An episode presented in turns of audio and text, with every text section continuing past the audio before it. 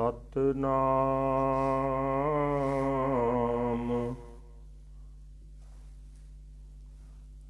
ਵਾਹਿਗੁਰੂ ਸਾਹਿਬ ਜੀ ਸਤਨਾਮ।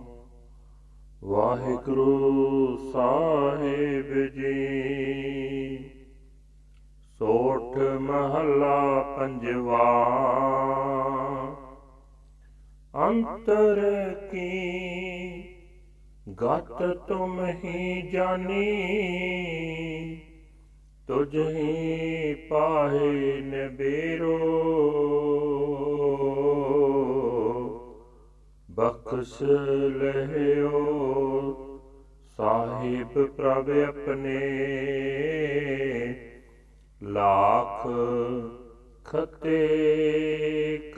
ਫੇਰੋ। ਅੰਤਰ ਕੀ? ਗਤ ਤੁਮ ਹੀ ਜਾਣੀ, ਤੁਝ ਹੀ ਪਾਹੇ ਨਬੇਰੋ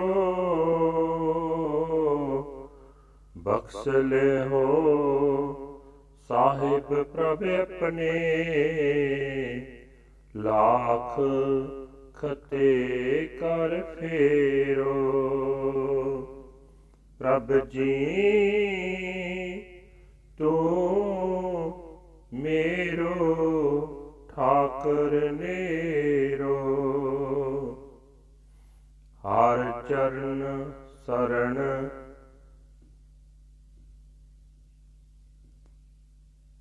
ਮੋਹਿ ਚਿਰੋ। ਰਹਾਉ ਬੇਸੁਮਾਰ। ਬੇਅੰਤ ਸੁਆਮੀ, ਉਚ ਗੁਣੀ ਗਹਿਰੋ। ਕਾਟ ਸਿਲਕ ਕਿਨੋ ਆਪਣੋ ਦਾਸਰੋ ਤੋ ਨਾਨਕ ਕਹਾਨੇ ਹੋਰੋ। ਬੇਸੁਮਾਰ। ਬੇਅੰਤ ਸੁਆਮੀ, ਉਚੋ ਗੁਣੀ ਗਹਿਰੋ। ਕਾਟ ਸਿਲਕ, ਕਿਨੋ ਆਪਣੋ ਦਾਸਰੋ। ਤੋ ਨਾਨਕ ਕਹਾ, ਨਿਹੋਰੋ। ਵਾਹਿਗੁਰੂ ਜੀ ਕਾ ਖਾਲਸਾ। ਵਾਹਿਗੁਰੂ ਜੀ ਕੀ ਫਤਿਹ। ਇਹ ਹਨ ਅੱਜ ਦੇ ਪਵਿੱਤਰ ਹੁਕਮਨਾਮੇ, ਜੋ ਸ੍ਰੀ ਦਰਬਾਰ ਸਾਹਿਬ ਅੰਮ੍ਰਿਤਸਰ ਤੋਂ ਆਏ ਹਨ। ਸਾਹਿਬ ਸ੍ਰੀ ਗੁਰੂ ਅਰਜਨ ਦੇਵ ਜੀ ਪੰਜਵੇਂ ਪਾਤਸ਼ਾਹ ਜੀ ਦੇ ਸੋਠ ਰਾਗ ਵਿੱਚ ਉਚਾਰਨ ਕੀਤੇ ਹੋਏ ਹਨ। ਗੁਰੂ ਸਾਹਿਬ ਜੀ ਫਰਮਾਨ ਕਰ ਰਹੇ ਨੇ हे ਪ੍ਰਭੂ ਜੀ, ਤੂੰ ਮੇਰਾ ਪਾਲਣ ਹਾਰਾ ਮਾਲਕ ਹੈ। ਮੇਰੇ ਅੰਗ, ਸੰਗ ਵਸਤਾ ਹੈ। हे ਹਰੀ, ਮੈਨੂੰ ਆਪਣੇ ਚਰਨਾਂ ਦੀ ਸ਼ਰਨ ਵਿੱਚ ਰੱਖ। ਮੈਨੂੰ ਆਪਣਾ ਦਾਸ ਬਣਾਈ ਰੱਖ। ਠਹਿਰਾਓ। हे ਮੇਰੇ ਆਪਣੇ ਮਾਲਕ ਪ੍ਰਭੂ, ਮੇਰੇ ਦਿਲ ਦੀ ਹਾਲਤ ਤੂੰ ਹੀ ਜਾਣਦਾ ਤੇਰੀ ਸ਼ਰਨ ਪਿਆ ਹੀ ਮੇਰੀ ਅੰਦਰਲੀ ਮੰਦੀ ਹਾਲਤ ਦਾ ਖਾਤਮਾ ਹੋ ਸਕਦਾ ਹੈ। ਮੈਂ ਲੱਖਾਂ ਪਾਪ ਕਰਦਾ ਫਿਰਦਾ ਹਾਂ हे ਮੇਰੇ ਮਾਲਕ ਮੈਨੂੰ ਬਖਸ਼ ਲੈ हे ਬੇਸ਼ੁਮਾਰ ਪ੍ਰਭੂ हे ਬੇਅੰਤ हे ਮੇਰੇ ਮਾਲਕ ਤੂੰ ਉੱਚੀ ਆਤਮਿਕ ਅਵਸਥਾ ਵਾਲਾ ਹੈ ਤੂੰ ਸਾਰੇ ਗੁਣਾਂ ਦਾ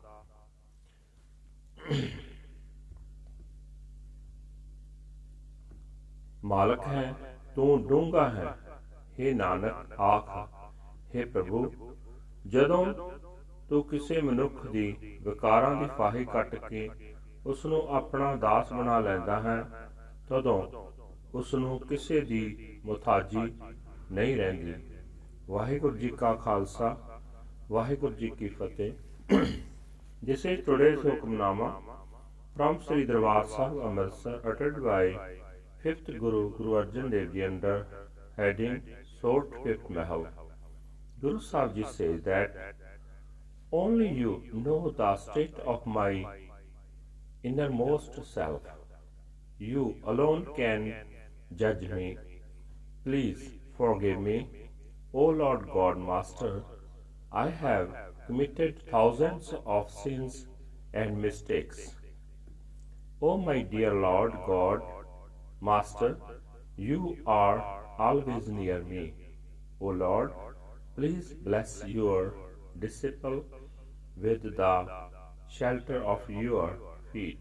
Pause. Infinite and endless is my Lord and Master. He is lofty, virtuous, and profoundly deep. Cutting away the noose of death, the Lord has made Nanak his slave. And now, what does he owe to anyone else?